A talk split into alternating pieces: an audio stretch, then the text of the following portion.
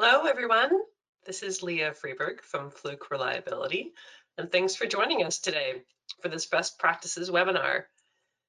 You all probably know Fluke as a test tools provider, and you may also know that we produce some of the industry's favorite reliability tools from infrared cameras to vibration meters.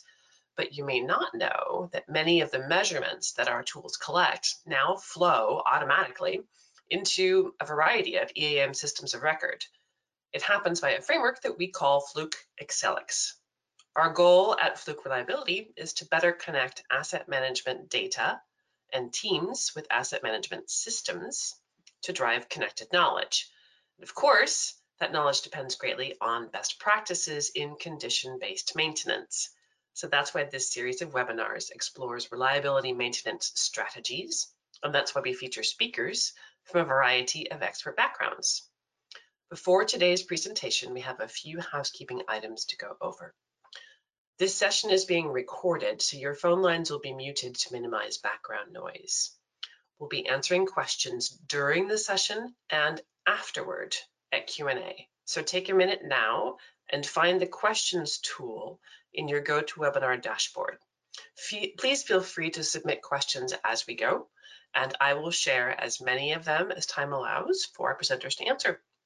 And if we have unanswered questions at the end, we'll follow up with written answers. If you'd like to receive the slides from today's presentation, please let us know. There'll be a survey that appears at the end of today's session. So don't hang up until the survey appears and you've answered the questions because that will trigger getting the slides. We're also happy to send you a certificate of attendance after today's webinar. You'll see a question on the survey about getting a certificate. So answer yes to that one and we'll send a certificate to you. A recording of this webinar will be available on the accelix.com website within a day or two. And that's it for housekeeping. Now for the main event. Today we are very pleased to have with us Samantha Lassane and John Burnett, condition monitoring experts from Fluke Reliability. They'll be presenting on vibration monitoring for peak asset performance. Let me introduce John. As a mechanical application and product specialist with Fluke Reliability, John Burnett works with customers from all industries successfully, er, helps customers from all industries successfully implement their reliability programs. He has more than 30 years of experience in the maintenance and operation of commercial machinery and as a nuclear power plant electrician in the US Navy. He holds a Category 2 Vibration Analyst certification and is a Certified Maintenance Reliability Professional, CMRP. Welcome, John. Thank you very much for being with us today.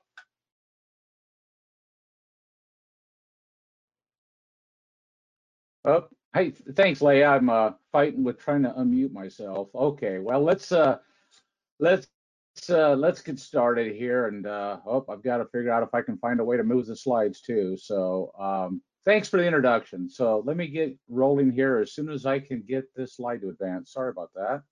These things happen. Yep. All right. So what are we going to talk about today? So we're going to start off by talking a little bit about vibration monitoring. We're going to talk about what you can find from uh, vibration monitoring. What are the benefits? A little bit about machines uh, that are best for vibration monitoring and then some tools for vibration monitoring. Okay, so what is vibration monitoring? Now, one thing I always like to preface uh, when I talk to customers is that vibration can be used for a lot of different things. And, and sorry, my, uh, my audio was lost, but I think I'm back now. All right, so um, vibration can be used for, uh, you know, there's seismic mo monitoring, there's uh, uh, vibration monitoring to look for quality, there's vibration monitoring to reduce uh, big vibrations, but we're going to be using it to uh, for condition-based maintenance of machines so that we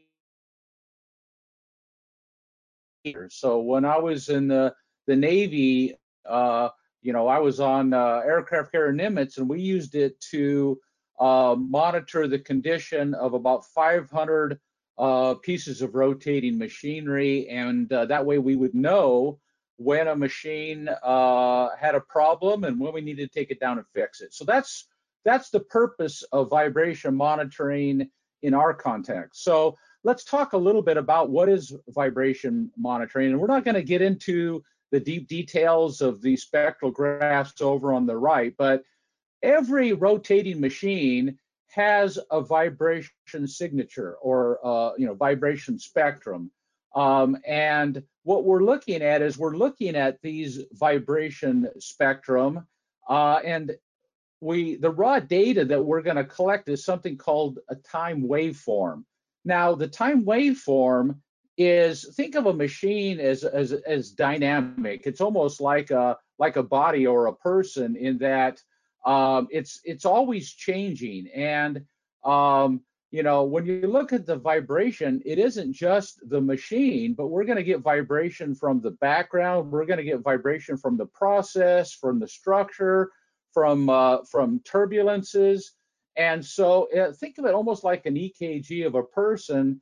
Uh, and there's a lot of jumbled up noise going on. So so sometimes it's somewhat confusing. But the good news is over the years, we've learned that we can find patterns in the data. Just like when a doctor looks at your EKG, they're looking for a pattern. And so that's what we're looking for. And the, the complex waveform can be simplified by a process called fast Fourier transformation, which, which converts that very complicated time waveform to a more simplified thing that we can analyze. And so that's what a spectrum is, and that's what a vibration data is going to look, look like, is it's going to be a simplified plot of amplitude versus frequency. Okay, so again, that's just kind of an introduction of what is vibration and what do we use it for.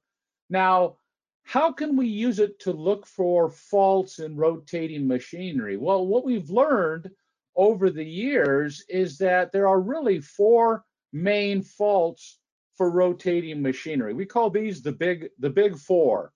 And uh, over the years, when I've been analyzing data, I can tell you that I saw these big four each and every time, every day.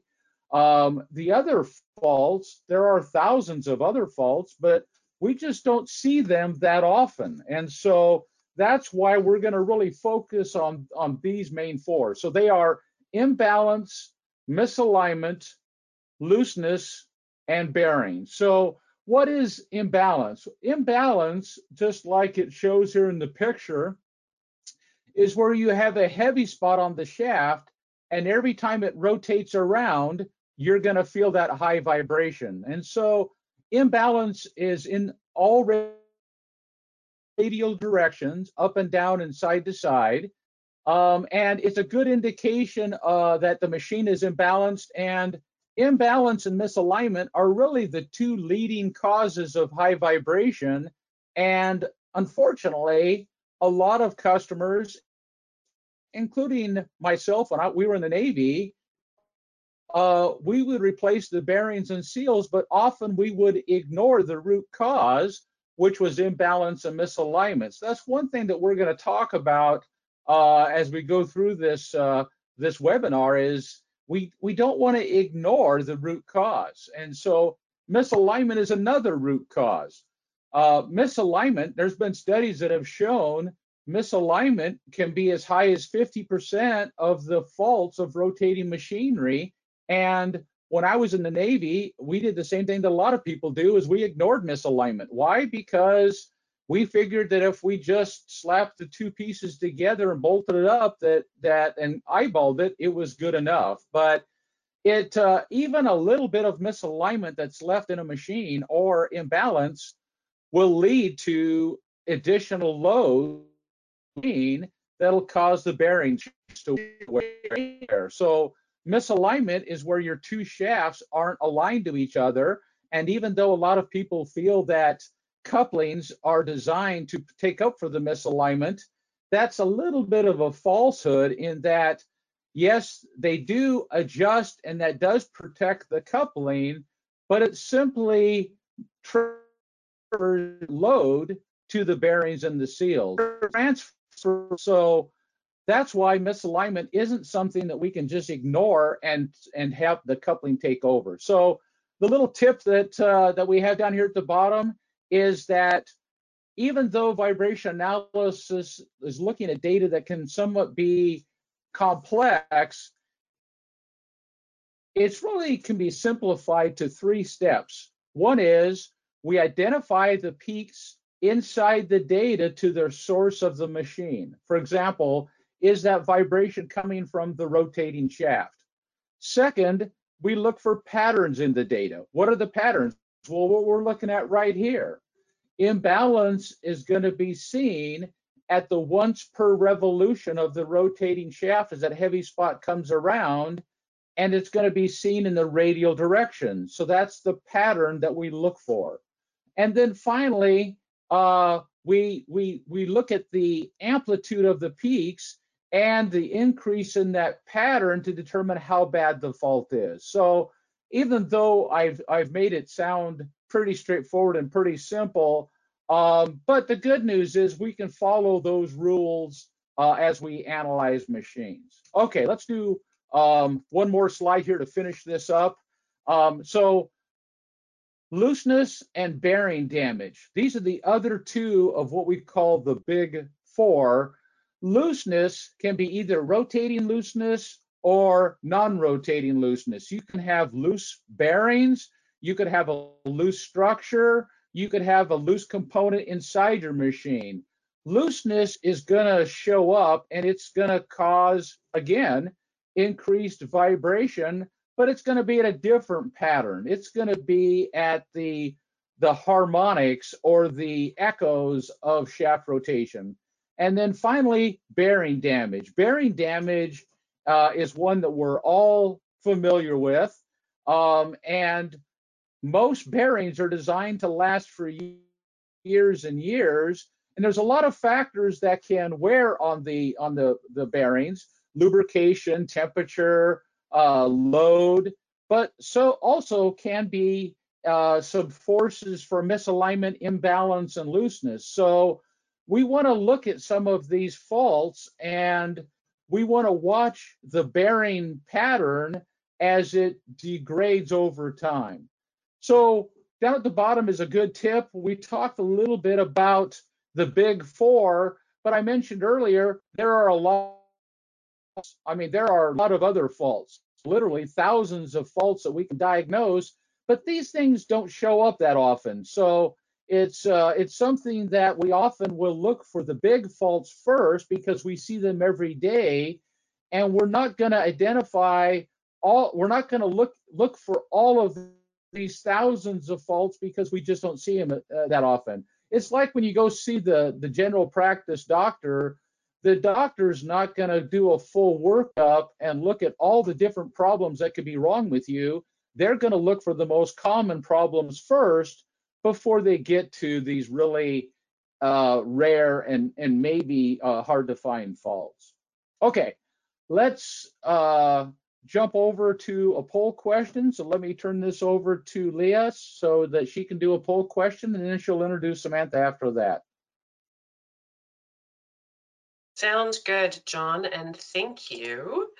So audience, you know what to do here. If you cannot click the buttons, then reduce your screen size. If you have the poll at max screen, it may not activate.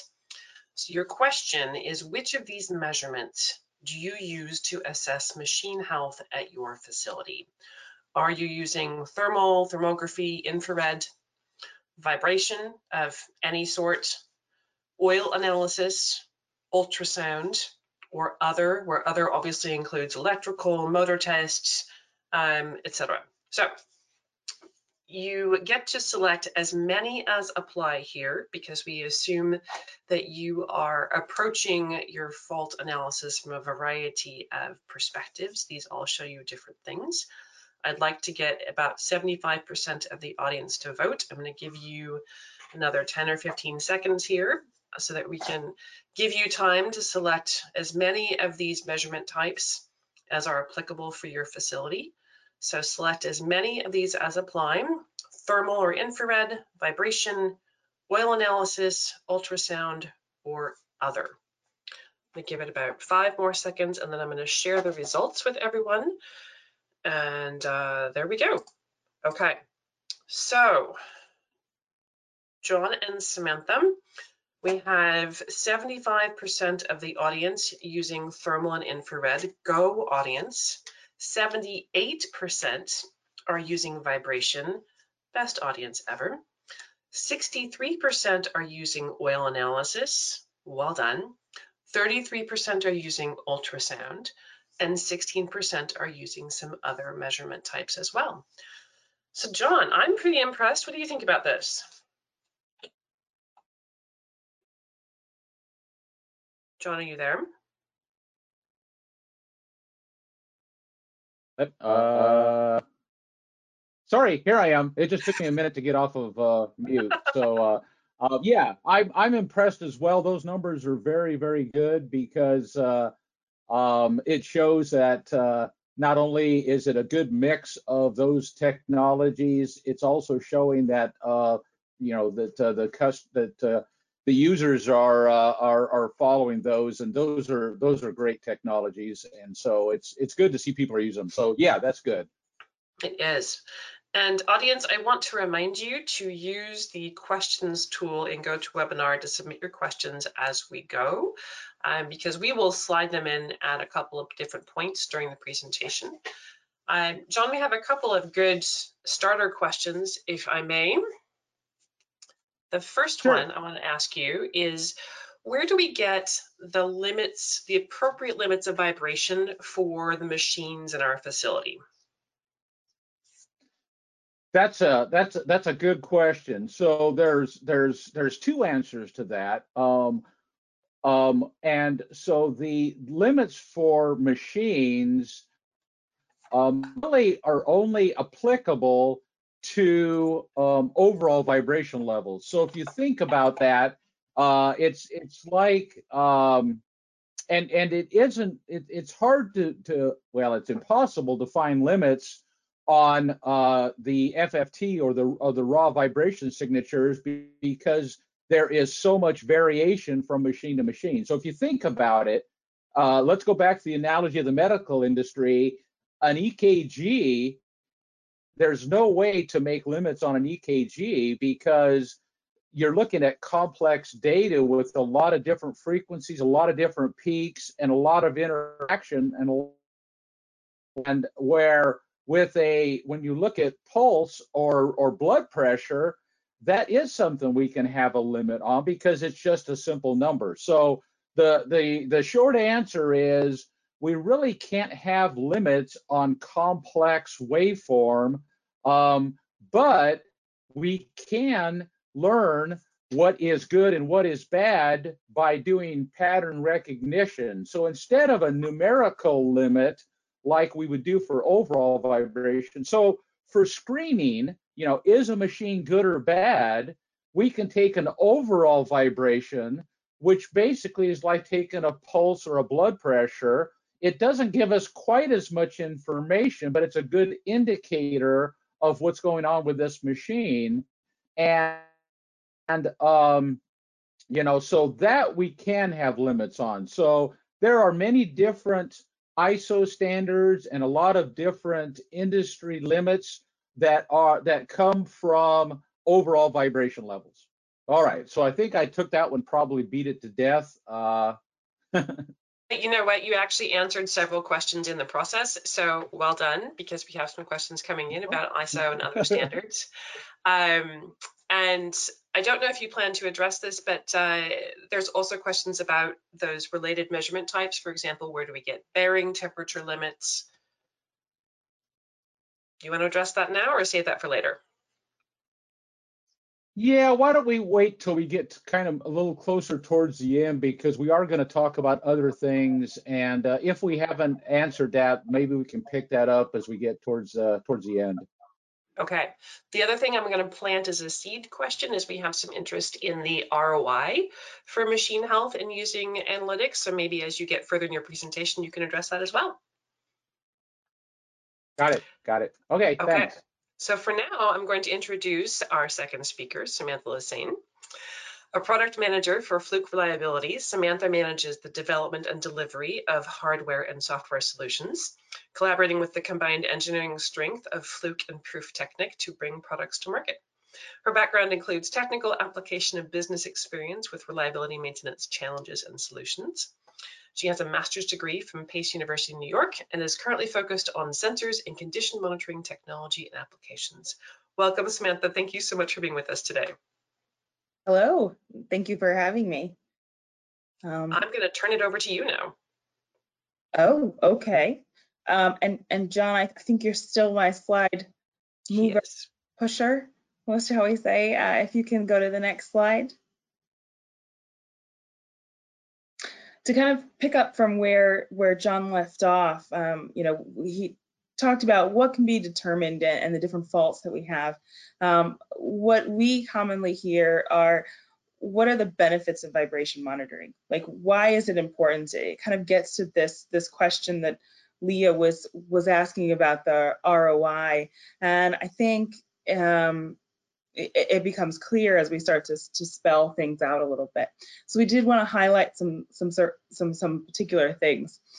One of the benefits of vibration monitoring is that if we had uh, the the the PF curve, you could look at it and, and see that when you get warnings and and get um, data back from uh, your your vibration measurements, is that you're able to understand at an earlier phase than some of the other things that we had had uh, on, on our poll question um, that that something is coming and you're able to make a, a change um, depending upon which fault it could potentially be.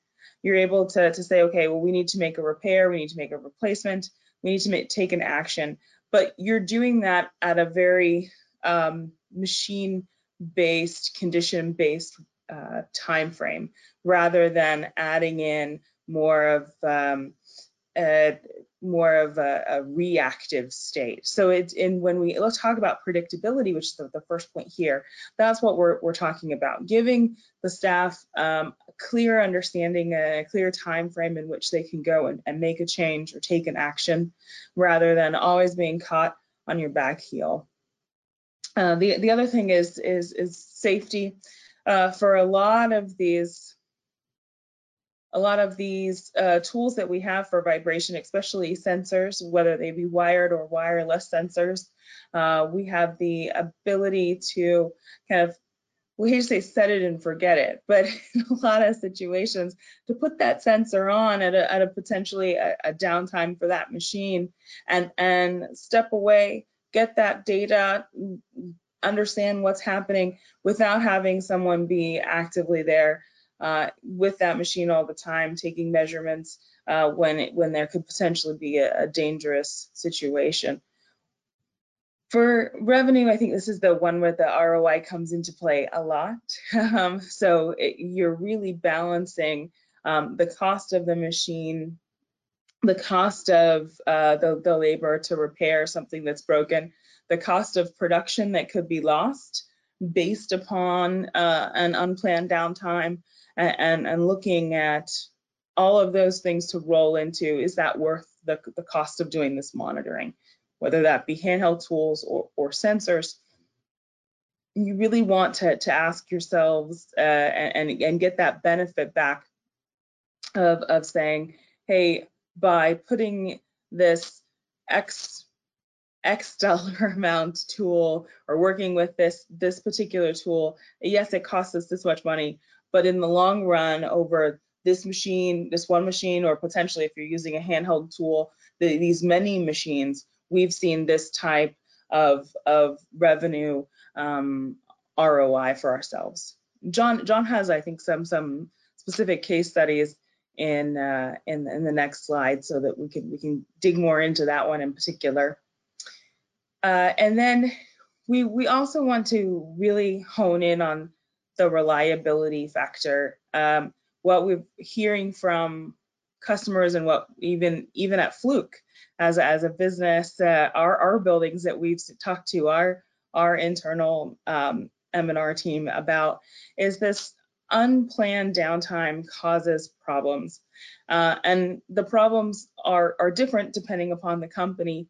Um, for our, our Fluke building, it's, it's having uh, a machine go down that has a lot of um, high in, um, inconvenience for people. Uh, and the, the, situation of uh, a plant or uh, industrial facility, um, that could mean a, a, lot of money and it could mean anything especially depending upon the machine. Uh, it could mean anything between a day's downtime to potentially several day, day, days downtime.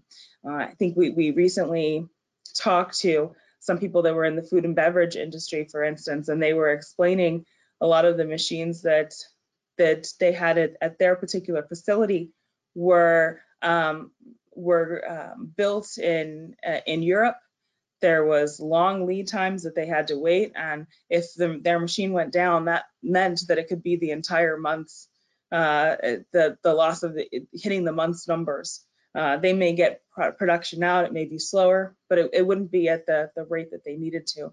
So adding that reliability in of knowing i'm not going to have to worry about that. I i can go into my facility deal with the the normal maintenance tasks that i may need to to deal with but we're not going to see something uh, as a, a, catastrophic failure come down on these particular machines is, is adding that reliability to the day. And it also kind of feeds into that next point, which is, is that peace of mind. Uh, how do we feel comfortable going into our budget planning? How do we feel comfortable uh, making choices on where what labor should be doing? Um, if people are able to, especially I, I know we know coming up over the summer or the holidays, people are able to take holiday breaks and vacations and things like that. How comfortable are we even, or, or managers uh, even in, in saying, you know, I'm going to clock out for the night and I'm going to put my my work away for the day. Uh, and and so that that peace of mind comes not just for uh, the maintenance manager or the reliability engineer, but everybody on the team. And then one thing that we did have in here is the tip. Um, a vibration program is only as effective uh, when it is managed. Uh, and, and what we mean by that is um, we, we have seen in the past where people go and they create a program that is either potentially too large or too demanding of resources to actually go and, and be as effective as it should be. Um, if if there's if you're if you're doing too much, you're monitoring too much, and you you can't effectively monitor, you're not going to get the benefit out of the program. If you're asking for your team to do more than what they can, uh, then again, you're not going to get a lot out of that program. It's why we we adamantly suggest starting at a, a, a, a small program that you can manage, and then scaling up as your team gets more comfortable and as as the, the benefits of vibration monitoring come more into play. John, next slide.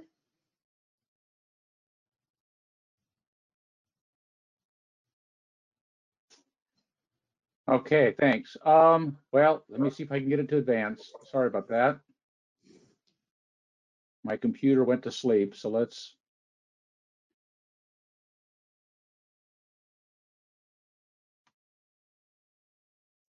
Let me try a different way. There we go.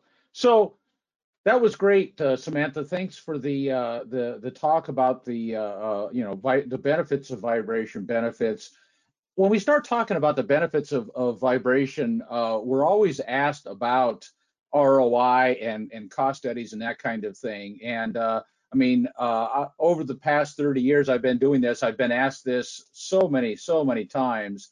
Um, and uh, we have, there are hundreds of examples, and I'll go through some of these, and there's tons of charts and ROIs, but it's kind of a good news, bad news in that we have plenty of examples, but customers that ask for ROI calculators to help them cost justify a program, there's a couple of obstacles in the way. And, and in, in today's world of tight competition, um, you know, we have customer privacy concerns. And so it's hard for us to get some of these real numbers uh, and competitive concerns. You know, people want to know what are the numbers for in my industry on my type of application. But the problem is, it's hard to get that information from the competition because they don't want to give away their competitive advantage. And so so there are challenges. The other challenge is, you know, it's hard to actually get these numbers from your own company. So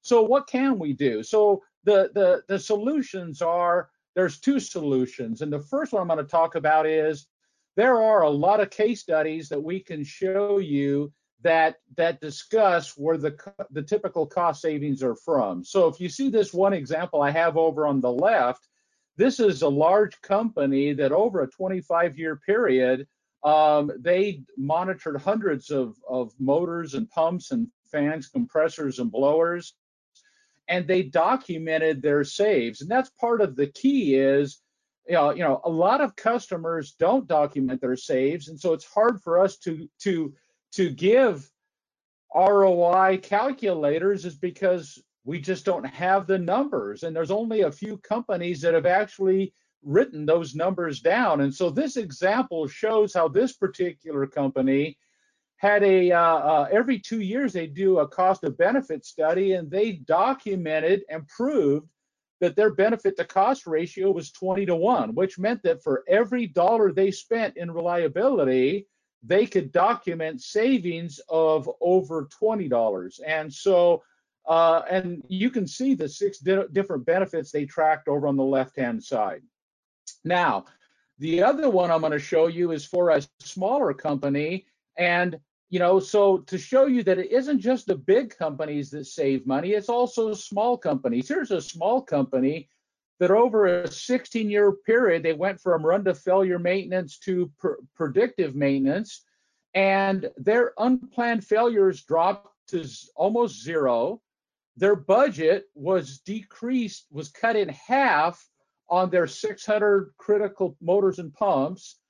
Their mean time between failure, which is the time between repairs, doubled on these machines. And they basically, we talk about peace of mind and scheduling that Samantha brought up. This company proved that they uh, that they they didn't they knew all about all their machines. Okay, so how we've talked about the benefits, we've talked about other customers. How do we get that related to your to your company and your personal numbers? The problems that I've mentioned before are the obstacles from companies not wanting to share that information because of security, because of company protocols, and because of uh, competition concerns. Solution that we can get that information well, the solution is like like Samantha mentioned, pilot programs. You know, it all boils down to start a small pilot program because then you're not having to put out a lot of investment. You're not having to invest a lot of money and resources. You test drive it, you know, just like when you go down to, to see the car down at the dealership. Let's test drive this program and prove that it works. Start small and grow show show some cost savings that then allows you to be able to go out and get buy-in from management, get budget, and grow the program. Because now that you can show some cost savings, sorry, my audio lost again. Give it a second. Okay, I think I'm back. So this way you can find some cost savings and then you can go use your own numbers to build your own ROI. Um, okay, so I think I think we've covered the ROI question. Uh, if if not, we can get in a little bit more. So let me turn this over to Leah, and uh, I think that goes into our next poll question. Indeed. All right, so audience, here's your second chance. What is your biggest blocker to starting vibration monitoring at your facility? Is it, and you can only select one here, lack of leadership buy-in? You still need to convince people of the ROI and the value. Is it your team culture within maintenance and reliability, where they prefer other types of measurement approaches? Is it a lack of resources, being time or money or people? Um, is there some other kind of blocker, or do you feel like you don't have any blockers and you're ready to go, or perhaps you're already doing it? So give us your best option here. Again, I'd like to get at least half of the audience voting so that Samantha and John have an idea of where you're at for the second part of their presentation here. Select your biggest blocker to starting vibration monitoring. Is it leadership buy-in, team culture and the way you're used to doing things? Is it resources, time or money, something else, or no blockers? I'm going to give it about five more seconds. I know this is maybe more of a deep thought question. I'll just give it your best answer um, for the purposes of guiding the conversation that comes next. All right, great job, everyone. I'm going to share the results now.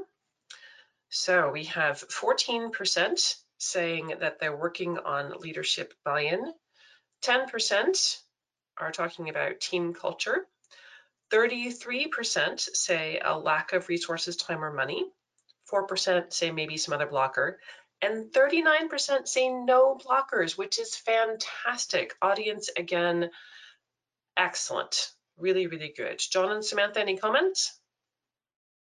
And no, I, th I think this is this is really good to see the no blockers and and to really see the to the the, the lack of leadership isn't the Yeah. you know that that next one um you know time and resources and and, and money i think when i think this goes back a little bit to the the roi question that the judge was answering and i would say you know when when you start looking at a program and, and you're using some of those best practices thinking small where to learn um, creating a, a program that fits your team um, it you you can start to find ways to kind of create a bit of an ROI for yourself, um, Mhm. Potentially before you get started. That might help with this lack of resources, especially if you do have that leadership buy-in to move forward. Mhm, mhm. Yeah, and uh, we've had some audience questions right aligned with this. So I'm going to, there we go, take the poll away. I would like to slide in a couple of audience questions at this point, if that's okay. Sure. All right. Okay. Can vibration monitoring detect problems with belt-driven equipment, specifically belt misalignment of incorrect tension? Um, yes, yes. So we would take vibration measurements from the motor and the pump or the fan, and we could, you know, of course, we're going to look for imbalance, misalignment, bearings, and looseness in both of those components from the shaft. But that's that, uh, you know, belt problems, it falls into that category of the other, you know. So it's almost like looking, you know, uh, looking at a forest through all the trees. We first want to eliminate the most obvious things, and then what do we get left over with? And so often, what's left over on belt-driven machine, you're right, are is is is belt problems, and um, it's a little bit more, um, I'd say, advanced, but still well within the realm of most vibration analysts to be able to look for belt problems because belt problems have their own unique pattern, just like bearings and imbalance and misalignment. So once you know what to look for, it's easy enough to determine, yes, that is a belt because it's not imbalanced misalignment bearings and looseness. It follows the pattern of the belt. And over the past few months, it's been getting worse and worse. And so then you would get flagged that, hey, let's go take a look at the belts. Mhm. So yes, absolutely. How about for a motor-driven pump? Where, at what points would you take uh, vibration measurements using a monitoring system? That's that's a good question. So so the answer uh, for almost all machinery is we need to take at least one measurement on the motor and at least one measurement on the pump. And even if it's a small motor and a small pump, we need to at least take one measurement from each shaft. Why? Because even if you're only concerned about the motor or only concerned about the pump, the only way that we can analyze the source of the problem is to take a measurement from both components. So to analyze, to diagnose a problem in the motor, we're going to compare the data taken on the motor to the pump and see where the vibration levels are highest.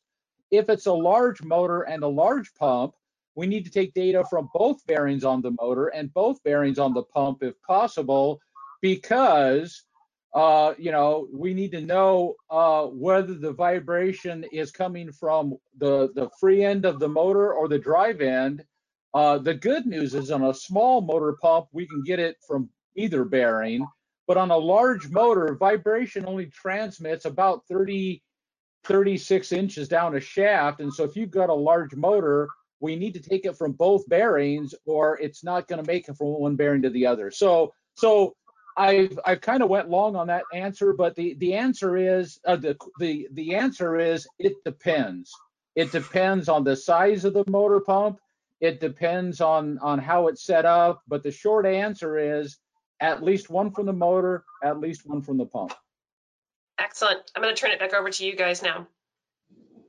Okay. Uh, next slide, John. All right. Yep. Let me see how long it takes for my uh, computer to wake up here. So there we go. Over to you. Okay, great. So I did see this question in in the the chat as well. Uh, so what machines are best monitored with uh, vibration monitoring? Um, for, for the most part, we, would say um, you know, rotating assets or rotating machinery. We've got a, a couple of of, of examples here, um, and what I would say is that when you're when you're looking at these, you know, if, if we kind of refer down to the the, the tip that's down there, um, is that the impact on your facility is is your impact, right? Um, you know, we, we can say that, you know, we, we see most vibration monitorings on on generally motors and pumps. Uh, John John will say motors and pumps and pumps and pumps. Uh, um, but uh, that that's because it's it's one of you know the, the more common categories. But if you've got an electric motor, or sorry, if you've got a compressor or a blower or a fan, and, and that's the most important thing in your facility for whichever reason, um, generally because if that goes down, either A, lots of people are inconvenienced, or B, your, your company is losing a lot of money, then, then that's kind of where you want to spend um, a, a, lot of your, your time with your vibration monitoring. Uh, we'll, we'll, get more into asset criticality in a couple of slides, but the important thing is that you, you do take the time to understand which assets are the, the most important for your your facility to run and i use that term kind of open for whatever whatever way run means to you. Um, and that you're able to really look at it and say okay what um, what out of this machine do I need to get? And what what type of, of monitoring is best from that machine. We've had um, questions about machines that don't fall into this category. And and um, we would say, you know, honestly, that's probably vibration may, may not be the best for that type of machine. Um, we've had machines where we're like, no, absolutely, yes, let's let's go forward and, and look at if you're looking at, especially one thing that's not on here that we we see a lot as well, again, in the food and bev industry is a is a conveyor. Now they've got lots of parts that that will fall into this line, but um, for for a lot of facilities that goes down, um, and and they're they're they're stopping their work. So we say generally rotating assets, and then um, you know really looking to see what what what what is important for your your facility. Uh, next slide. To kind of carry over, we do have a, a slide of, of what tools. Hey, John, um, there we go. Success. Uh, what what tools can be considered uh, for, or best for for you? Um, there's a list of questions. Um, you know, uh, there we we with Fluke, I think everybody knows is we have, you know, we have especially in uh, Fluke reliability, um, general vibration tools, handheld tools. We have um, sensors, both wired and wireless, and it's important to figure out what is the best tool for for the machine that you're looking at right? Um you know some some people have asked like can we have one tool to do a catch-all? Um the, the chances of one tool actually working for for everything is is, is very rare, um, especially when you want to focus on a particular a particular type of machine or in a particular area. So let's look at these questions that we have here. So uh, which of my machines would be best served with a handheld tool or with a wired or wireless uh, vibration sensor. Um, this is kind of the highest level. This is where you would want to start your questionnaire and then um, a questionnaire in your brain, uh, and then and then work your way down. But it does set the tone of saying, you know, do I have um, a, a labor shortage issue? and such that I, I won't have the time or my team won't have the time to go around and do route based with handheld. Um, do I have a situation where maybe um, uh, we don't have speaking of those lack of resources, we don't have the resources at this time to have individual tools for every machine. Um, maybe it's it's splitting it up and saying, hey, for these special machines, I may need a, a, a, sensor because these are my super critical machines. And for others, I, I can get by with a handheld tool. Once you start to, to figure that top layer question out, these rest the rest of these questions will will help guide you to get you to an area that, that you can focus in on. So does my supercritical machine warrant continuous monitoring uh, and, and sophisticated data? Here's a situation where uh, you, you may want to have a, a, wireless sensor, you may want to have a wired sensor. Um, if you've got a situation where you're saying, I need data and I need lots of it, and in order to understand um, what what I need to understand, I need to be able to analyze that data and I need to be able to get the, the right information out. That may be a wired sensor for you. Um, we, we find that for supercritical machines, um, a, a, wireless sensor is is is the right is the right tool. Um, we find for some of your critical and semi-critical, more than more often than not, a wireless sensor works fine. Um, and there is where you can start to understand too that ROI difference of generally a wired sensor a lot more expensive. It's tethered in and it, it has a lot more um, a, a, lot more um, complexity that's there inside the inside the hardware and therefore more expensive. Whereas a, a wireless sensor um, could easily serve your semi-critical or critical assets and, and get you the data that you need. Uh, the next question, what infrastructure needs to be in place in my facility for this machine to operate? Again, we see this more in line with the wired and wireless sensors, um, but it's important to ask yourself, do you need a network connection? Do you have to have, if you don't have a network connection, um, do you have uh, Ethernet capability throughout your facility if it's a wired sensor? Um, how are you going to tether in to particular machines if they're super critical? Are they in an area where you can do that? Or will you need to have uh, someone come in and, and add that infrastructure for you? Now, sometimes that's absolutely justified. And sometimes you may want to say, uh, this may be better, these machine, this particular machine, it might be better for a handheld tool. So you really have to ask yourself uh, questions like that. And then where does my data need to integrate uh, in, with, with our system? Uh, if you've got an outside system, if you have a CMMS, if you have an asset management system, this is kind of what Leah was talking about at the very beginning of saying, hey, um, where do I need the, my data to go? Where is it going to be most effective to me? Because sometimes where the software, where it, the data lands, the first step isn't where where it needs to be, right? You need to get it into your system. That's an important thing to understand because if if you go halfway, you're going to spend the rest of your program wishing you had gone the rest of the half, you know, the rest of the way. Uh, and, and in in also understanding what needs to be triggered uh, based upon that data. Do I need a work order triggered if there's an alarm? Do I need to be able to tell uh, one of my technicians how is that going to, to work and how's that going to flow? All those questions definitely think about. Uh, and then the last question that we have here, um, which machines warrant the cost of an in individual sensor? Uh, and then can those sensors or machines be monitored with handheld tools when a technician's time could be spent elsewhere. Um, we all know how, how busy it can be on the floor.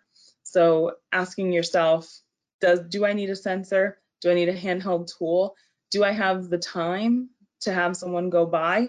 Um, there are machines that definitely, you know, when you look at the cost of a sensor, you could say, you know, that machine, if it goes down, that just means you know that i'm in my office inconvenienced store that you know that that we have extra spare parts we have extra of this we can switch over to the secondary machine and, and get it replaced out in time. Perhaps those machines are the best to have with um, with handheld tools whereas with the sensors you really want to focus in and say okay the the cost of this machine going down means much more than the cost of the sensors and therefore I'm willing to go with that. Uh, and then the, the last point that I have here, or that we have here is you're not looking for the tool that will give you the most amount of data, you're looking for the tool that will give you the right data. Um, and I know I made that joke just a few minutes ago about lots of data, but is it the most, is it giving you what you need to determine the faults and and and determine what's next for you to to do. Uh, especially when you start getting up into the the the machines and the tools that are supposed to be giving you um, really analytical information so that you can take your next steps you have to ask that question am i just getting a lot of data? Because i think we've all heard the term garbage in garbage out. If you're getting lots of data that doesn't mean anything or doesn't get you to where you're going you need to stop and say, what tools do I have that will get me what I need? John, next slide.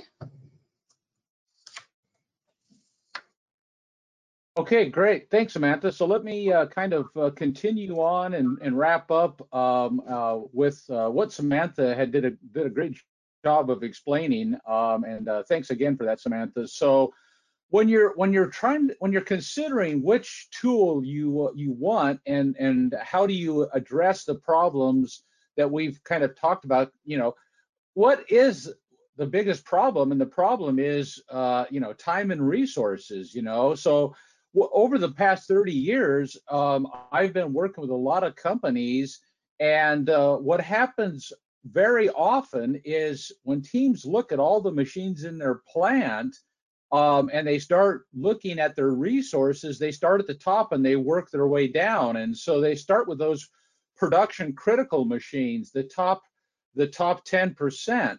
Um, and they kind of ignore the bottom 30% because they're not important. Uh, so if you think about it, the reliability team and the operations team and the machine experts are focusing on those top 10%, which which do need to be heard the problem is the middle 60% is being ignored, and that's where our problem is. That that middle 60% is what the maintenance teams and you know that's what that's who I'm working with quite often is the maintenance teams that are saying we're just not we don't have the tools, we don't have the resources, we don't have the uh, the ability to do those those those middle machines. So how do we do that? Well, the answer is you know to to look at a tiered approach kind of like what the medical industry does. So uh, i'm trying to get my slide to advance here so sorry about that. But if you think about it the medical industry has the same issue. They have millions of patients and not enough specialists. So how do they do that? Well you need to do that by first screening out using simple tools to find out is the machine good or bad, you know? And the second thing is after you find out which machines are good or bad, so we're screening out the 80%. We don't want to analyze a healthy machine. When you look at the next step, just like a doctor looking for the most common problems with rotating machinery, that's imbalance, misalignment, bearings, and looseness. So again, let's look at those most common problems first before we call in the experts to look at the more complex problems. And so that's a way of kind of relating what Samantha was talking about. Again, the answer is it depends. It depends on your plant, it depends on your applications, it apply it depends on your needs, but there are tools that allow us to be able to screen, diagnose, and analyze all the machines in the plant using portable and remote wireless and wired uh, types of, of uh, tools. Okay, I think that kind of wraps us up and let's, let me turn this over back to Samantha and uh, and uh, Leah and see if we have any questions. Thank you, John. So audience, I'm going to actually switch it up right here. Right now, you see their email addresses on screen. We will be sending you this slide deck afterwards. You will have their email addresses. You are welcome to follow up afterward.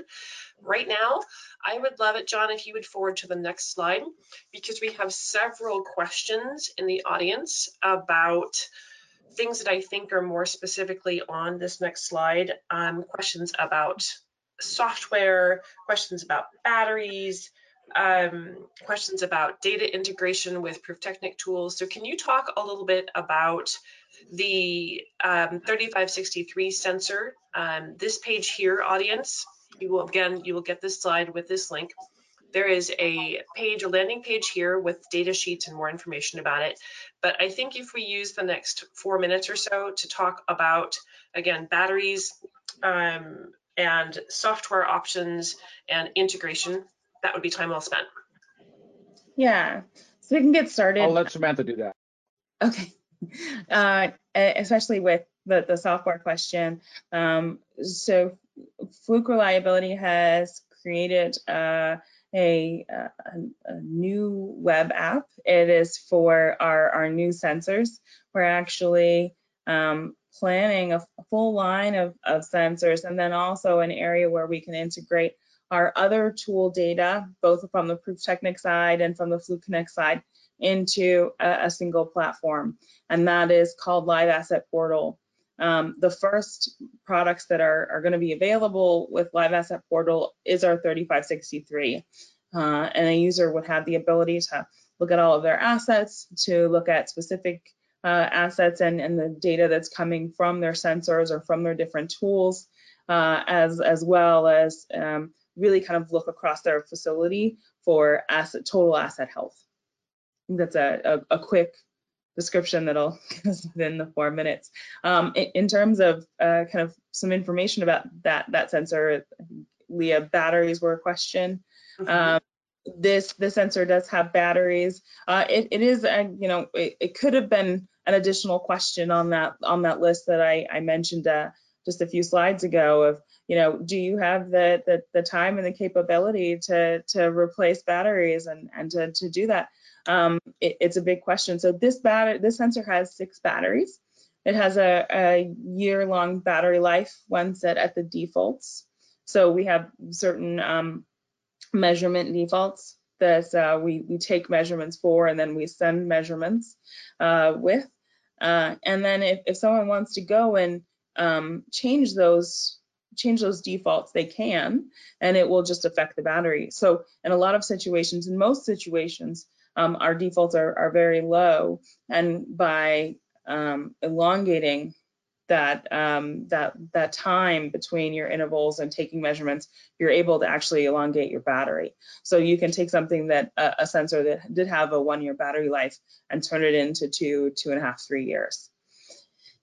Um, and you do advocate. So, you, so this particular sensor you have on screen here does allow for replacing the batteries, right? Yes. Yeah, this is a, a replaceable battery. I, I know in, in the past we had the the 3561 uh, that is is a current product right now. It's a screening sensor, so this sensor is a, different than the other one. This is um, the 3563 is an analysis sensor, so it gives you uh, um, high resolution data. Uh, the other sensor uh, is one that is a screening tool. There's a three-year battery life, and it's kind of one and done. So once once the battery is done, you you chuck it in your recyclable bin, and then you move on to the next one. This one, however, does have the capability of, of lasting a lot longer because you can replace your batteries. And you mentioned that uh, there's more in the works around this entire portfolio. Should we stay tuned for more battery news? Oh, absolutely. We have some fun and exciting things coming out with um, sensors that um, really kind of use power in unique ways. Uh, mm power that is kind of already in a, in a facility, uh, and, and that's really exciting. Okay, we will stay tuned for more updates. At this point, I have to have you forward on, but audience, you have all, as always, have been fantastic with your questions, and we will be following up with those because I know there's more questions than we have had time to answer. Right now, I want to get everyone aware of our next webinar. It's on a very pertinent topic, given that we just had the major cyber hack at the pipeline. We have two experts who are going to be on deck, Matthew Houdon and Frederick Bodarm. We're going to be talking about managing cybersecurity risk in maintenance and reliability. And again, specifically to what do maintenance and reliability teams need to be aware of and what should they do? So this is not on the IT side. They'll talk about working with IT, but it's as maintenance and reliability, what are your risks? And what can you do to reduce that level of risk? So I hope that you will all join us for that webinar, super pertinent for today's times. And then if you'll forward one more slide for me, John. This is a reminder that when I close the presentation today, there will be a slight pause and then that survey will pop up and we would love it if you could stay on long enough to answer those survey questions for us. That will trigger then sending you a copy of the slides as well as a certificate if you would like to get that. You can find the recording of this webinar at accelix.com as well as recordings of all the previous webinars and information about the webinars coming up. And that is all for today. So I want to say a huge thanks to both John and Samantha for all of the learnings you passed on today and to our audience. Thank you, everyone. Thank you, Thank you, everyone.